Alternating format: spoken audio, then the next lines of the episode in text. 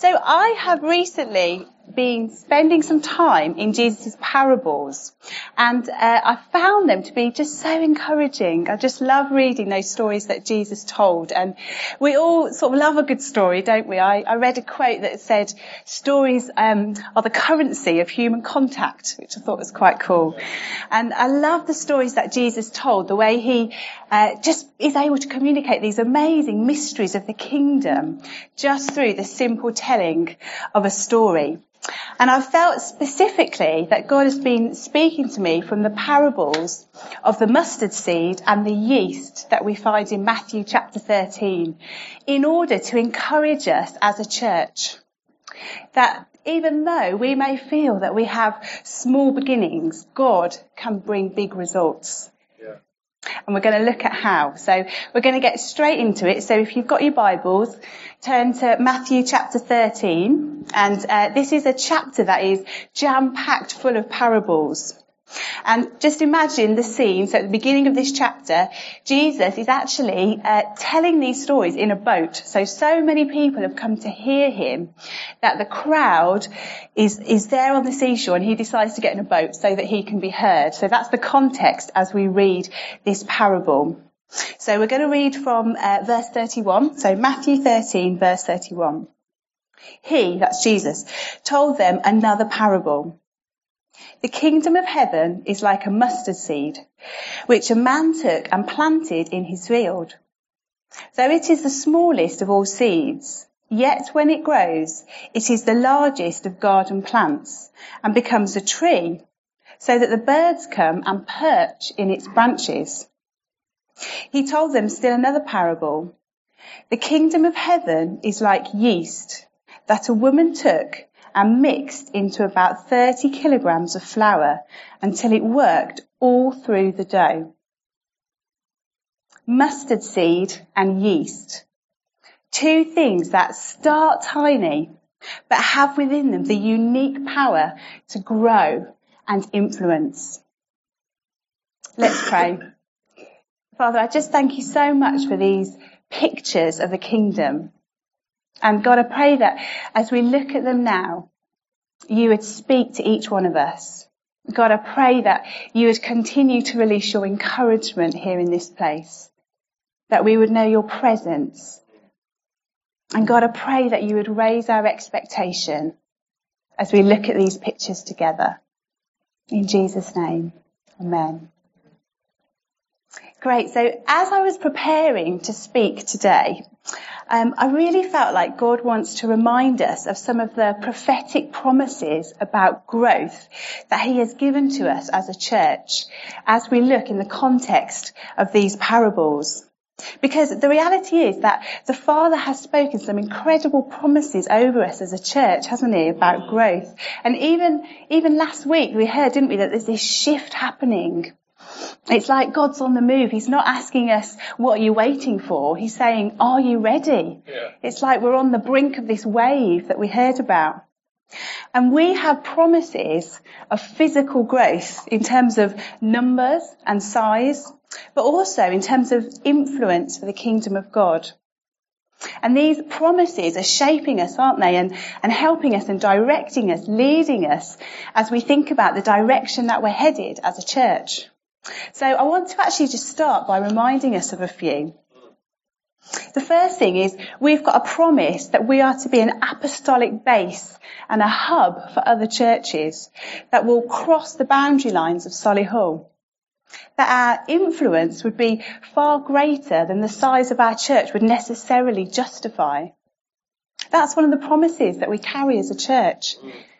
And as part of that, we've been given this picture of Jubilee as a distribution centre, a place of sending and receiving His Holy Spirit. It's not a, a, storage place. We're not to be static. And we actually have already started to see a little bit of this, haven't we, as we've sent Sarah and as we prepare to send Mark and Fran. It's like God's taking what He's doing here amongst us and bringing it out even to other nations. Another promise that we're living with as a church is that we will be known as a place of hope and liberty. That the poor and needy will come and find freedom. and that we'll have a fathering voice to the broken and the hurting. And we also have a promise that we're going to experience significant addition of people quicker than we think. At our weekend away in November, Simon Holly felt that we were going to enter a period of significant growth and we should get ready for this. I want to just read an extract from one of the prophetic words about growth and influence that we've been given. It says, what I'm seeing is this huge girder being lifted into place. And as this girder is lifted, it means that the walls can be pulled down and extended outwards. And the whole building is moved outwards and made huge. All of a sudden, you are going to go from being a two up, two down family type setting to being a huge resource centre with a whole body of other people joined into you. As you are joined with these other people, you're going to have an effect on the neighbourhood. And I'm seeing this huge kitchen that feeds the poor, not just a food bank, something bigger that establishes itself in the community. Mm. Now, these promises can feel quite weighty. And if we're honest, they can be a little bit overwhelming. They mean facing a bit of change, maybe a bit of mess. And perhaps we worry about getting a bit lost in it all. But I really feel like this morning God wants to encourage us that he wants to build each one of us into what he's doing. That we all have a fundamental part to play in what is happening in our community. Now, we may look around and wonder, what's going on, God? Come on. Things don't seem to be happening as quickly as we perhaps would like. But actually, I want to encourage us this morning that the reality is the promises over us as a church family don't change because God who gives them to us never changes. And this is true of promises he's spoken over us as a church as well as individually. So, how does the story of a mustard seed and a little bit of yeast encourage us as we remember the prophetic promises of growth that we're living with as a church? Three things. Firstly, starting small is a kingdom principle. The kingdom of heaven is like a mustard seed. The kingdom of heaven is like yeast. Two tiny images. Now, a mustard seed was the smallest of all agricultural seeds, and Mark's version of this parable calls it the smallest of all seeds on earth. And yeast, tiny single-celled microorganisms that gets mixed into flour. I imagine that these images would have been quite shocking really for Jesus' original hearers. The kingdom of heaven being likened to the smallest known seed, one to two millimeters in diameter, and a baking ingredient that you mix into flour. They were not prepared for such an insignificant start to the kingdom of God. They were expecting rule and wealth and the overturn of the Roman Empire. But isn't that always the way when Jesus speaks about God's kingdom? He turns things upside down. He says the entry point to the kingdom of God is poverty, not strength. Blessed are the poor in spirit, for theirs is the kingdom of heaven. And he says the kingdom belongs to little children, and unless we receive the kingdom like a little child, then we'll never enter it. So starting small is a kingdom principle. And we're actually in good company. Look at the people that God uses through the Bible to bring about his purposes. People like Gideon and David.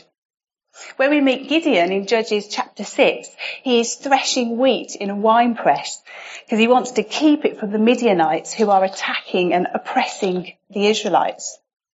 And the angel of the Lord appears to Gideon and says, go in the strength you have and save Israel out of Midian's hand. And Gideon replies in what I imagine to be quite a quivering voice, Pardon me, my Lord, but how can I save Israel? My clan is the weakest in Manasseh, and I am the least in my family.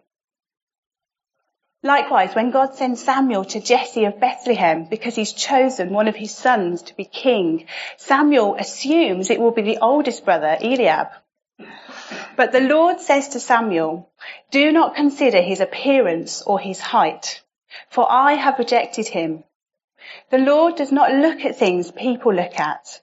People look at the outward appearance, but the Lord looks at the heart. And so Jesse calls his other sons and has them all sort of pass before Samuel. But each time Samuel says, no, the Lord has not chosen that one. No, not that one either. No, not that one. And he gets to the point where he says to Jesse, have you got any other sons? And Jesse replies, well, there's still the youngest. He's out tending the sheep. And of course we know that was little David, who went on to be the greatest of the kings of Israel, the most famous ancestor of Jesus, and one who's described as a man after God's own heart. From small beginnings grow great things the weakest in a clan, the youngest in a family, a mustard seed, a tiny bit of yeast mixed into flour. The Father can take what seems small and insignificant and multiply it. Listen to part of this prophetic word to us as a church. God says that which is obscure, that which seems like it is insignificant, I have a habit of choosing. I have a habit of exalting. I have a habit of bringing out into the open. And you have felt like an insignificant, obscure little church stuck in the lovely town of Solihull. Well, God says, watch and see what I will do. For men and women will know about the town of Solihull because of what I will do in this place. It starts small like a mustard seed ready to be planted and some yeast ready to be worked through dough. The second encouragement that we can take from these parables is that the kingdom is for taking out. The prophetic promise over us of being a place of influence, of being established in the community, encourages us to get out of these four walls. The man and the woman in these parables didn't keep a hold of the seed and the yeast. It says, a man took and planted, a woman took and mixed. Think about the picture of the seed for a moment. You probably all remember doing the primary school science experiment where each group is given a seed and then they have to give different conditions to see what will make the seed grow best. So one seed might be given water and light but no soil. And one seed is given water, but then shut in the cupboard so it can't have any light. And then one seed is given soil, but it's not given any water. And then you've got the little test seed that you just put in a little pot somewhere, leave it somewhere near the teacher's desk. And that's the test pot because it's not had anything done to it. It's not been planted. And so even though it's got all this life within its DNA, it just sits in the pot and no one notices the potential growth and change that it carries. The kingdom seed has life within itself. It must be taken and planted. And we're told in the story that it's to be planted in a field, but not just any old field, in his field. It was the man's field. So I want to ask us a question today. What is your field? Take a moment just to think about that afresh. Your field, your place of influence. It's a place that's unique and has been given to you by the Father. Where has God put you so that you can multiply yourself as you plant the kingdom and all that God is doing in you? Now, planting doesn't mean changing what we do, but the way we do it. So it's making the most of those timely opportunities, moments at work or as we travel, over meal times when we're out with friends. And it starts small. So I thought of some examples of how we can plant the kingdom seed. So it could be, for example, just noticing things, being genuinely interested in someone and remembering what they say so that when we see them again, we can ask them about it it could mean releasing honour and speaking words of life into places where the culture is filled with criticism, gossip, or backbiting. It could mean just doing the little things well so that we become known as people who do what we say we'll do. And it could mean investing in others. Someone has said your greatest contribution to the kingdom of God may not be something you do, but someone you raise. Remember the kingdom seed has life within itself.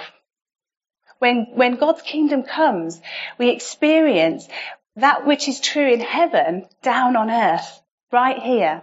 So we can expect God's presence to come as we go out into the world. We can expect to experience justice because the kingdom of God is good news to the poor. We can expect healing. Isaiah 61 tells us we're anointed by God to bind up the brokenhearted. We can expect God to bring salvation and deliverance as people come into the relationship with God that they were created for. And for comfort, peace and joy to break out as his kingdom comes. We don't hold on to the seed just for ourselves. And it's the same with the picture of the yeast.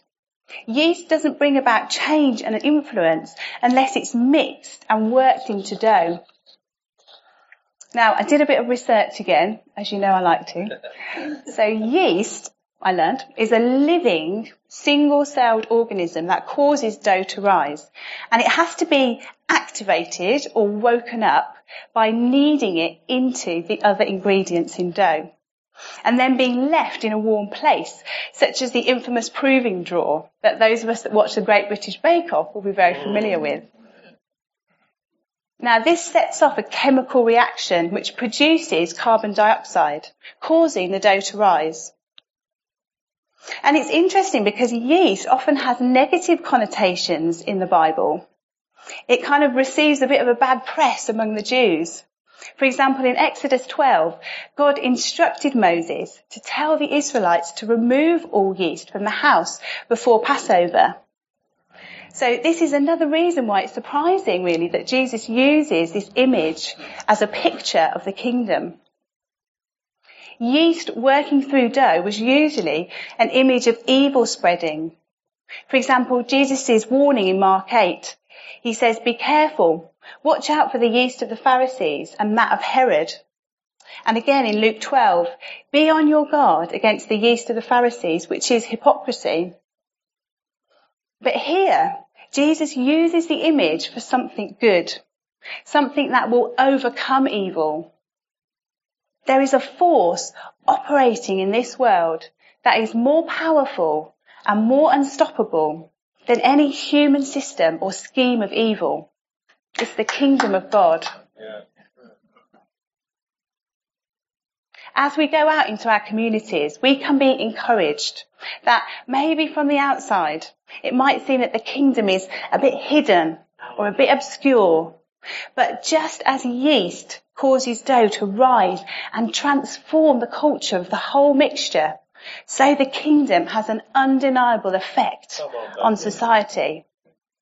It has the power to influence and transform the culture of this world.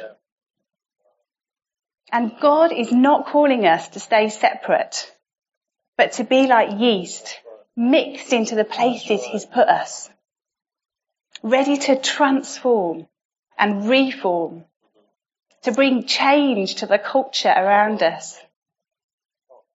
We are not saved in order to escape the world, but rather to be put into it.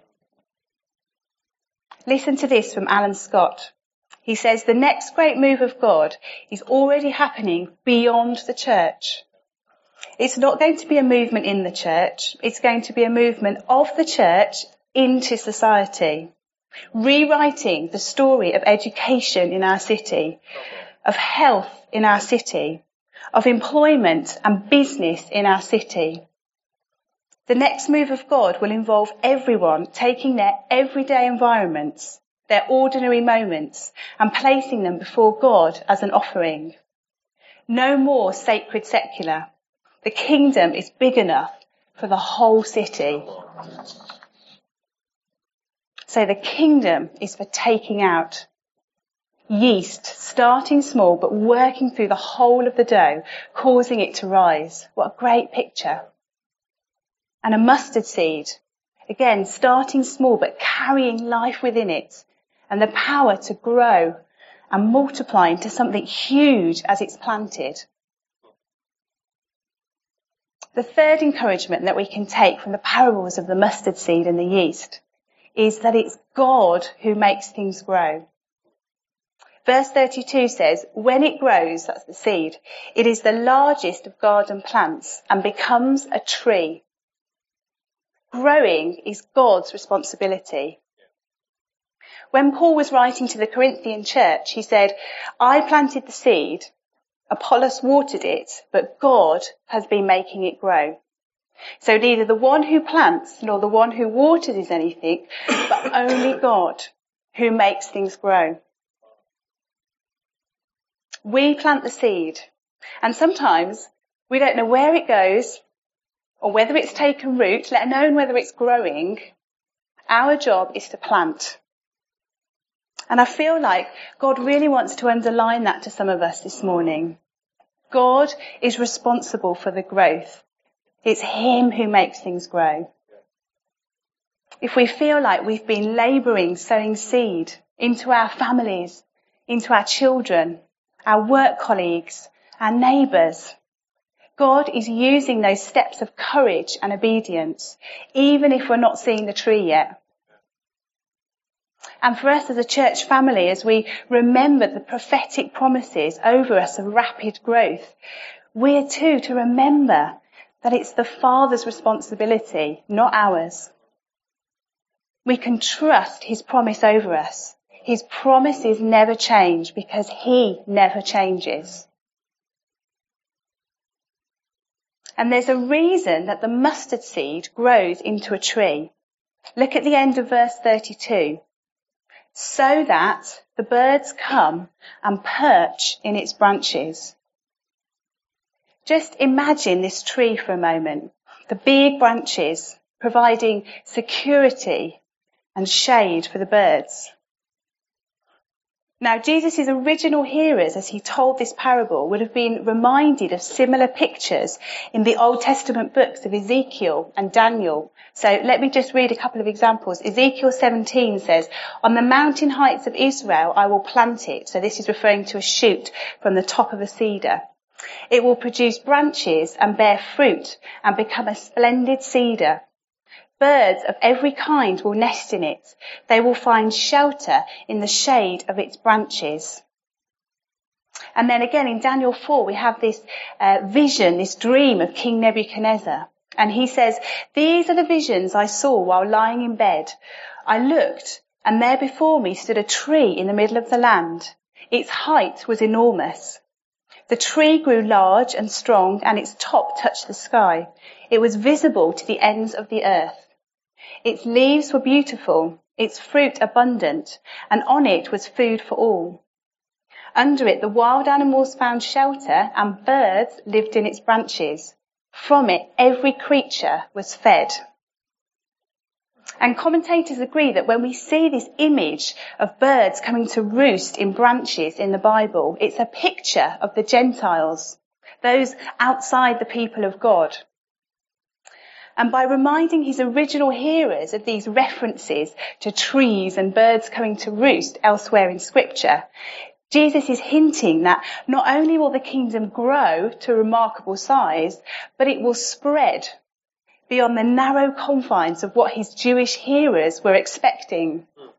Not just a kingdom for the Jews, but also for the Gentiles. For all people, everywhere, every nation, every tongue. I wonder what birds we imagine coming to roost in the tree. Do we need to broaden our expectation, our imagination, like Jesus' original hearers would have needed to? The kingdom is not just for people who look and sound like us. It reminds me of another prophetic promise over us that we will be a multicultural church, that disillusioned people from other religious backgrounds will make themselves known to us.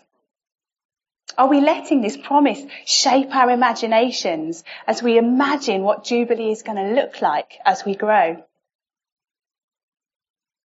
And so, as I finish, I want us to be encouraged as a church family that although we may feel like we have small beginnings as a church and maybe individually, God can bring about big results.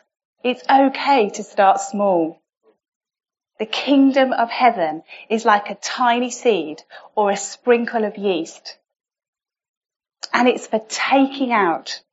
It's for planting and mixing into the places and communities that God has given us. And it's God who makes things grow. The seed grows into a huge tree where people from all nations and cultures can come and find shelter, refuge and life. The prophetic promises of growth and influence that God has spoken over us as a church family have not changed. He is still our Father. He is still faithful and he still has an awesome plan for the people of Solihull and beyond.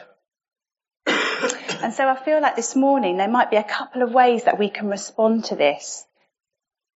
Firstly, I felt that God wants to raise our expectation again. That question, are you ready? The time of waiting is over. God says, watch and see what I will do to be expectant that lives are going to get changed as we get mixed into our communities. And then also I felt for some of us that the Father just wants to bring his encouragement today. That actually some of these promises of growth and change might feel a little bit overwhelming. And then maybe there's that fear of getting lost in it all, like I mentioned earlier. But I feel like the Father wants to encourage us this morning. He's not going to leave anybody out. We all have a unique part to play.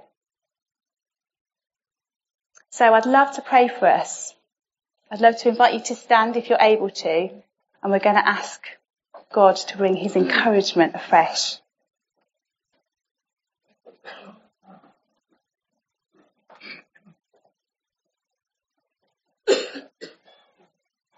Father, thank you so much for these pictures of the kingdom.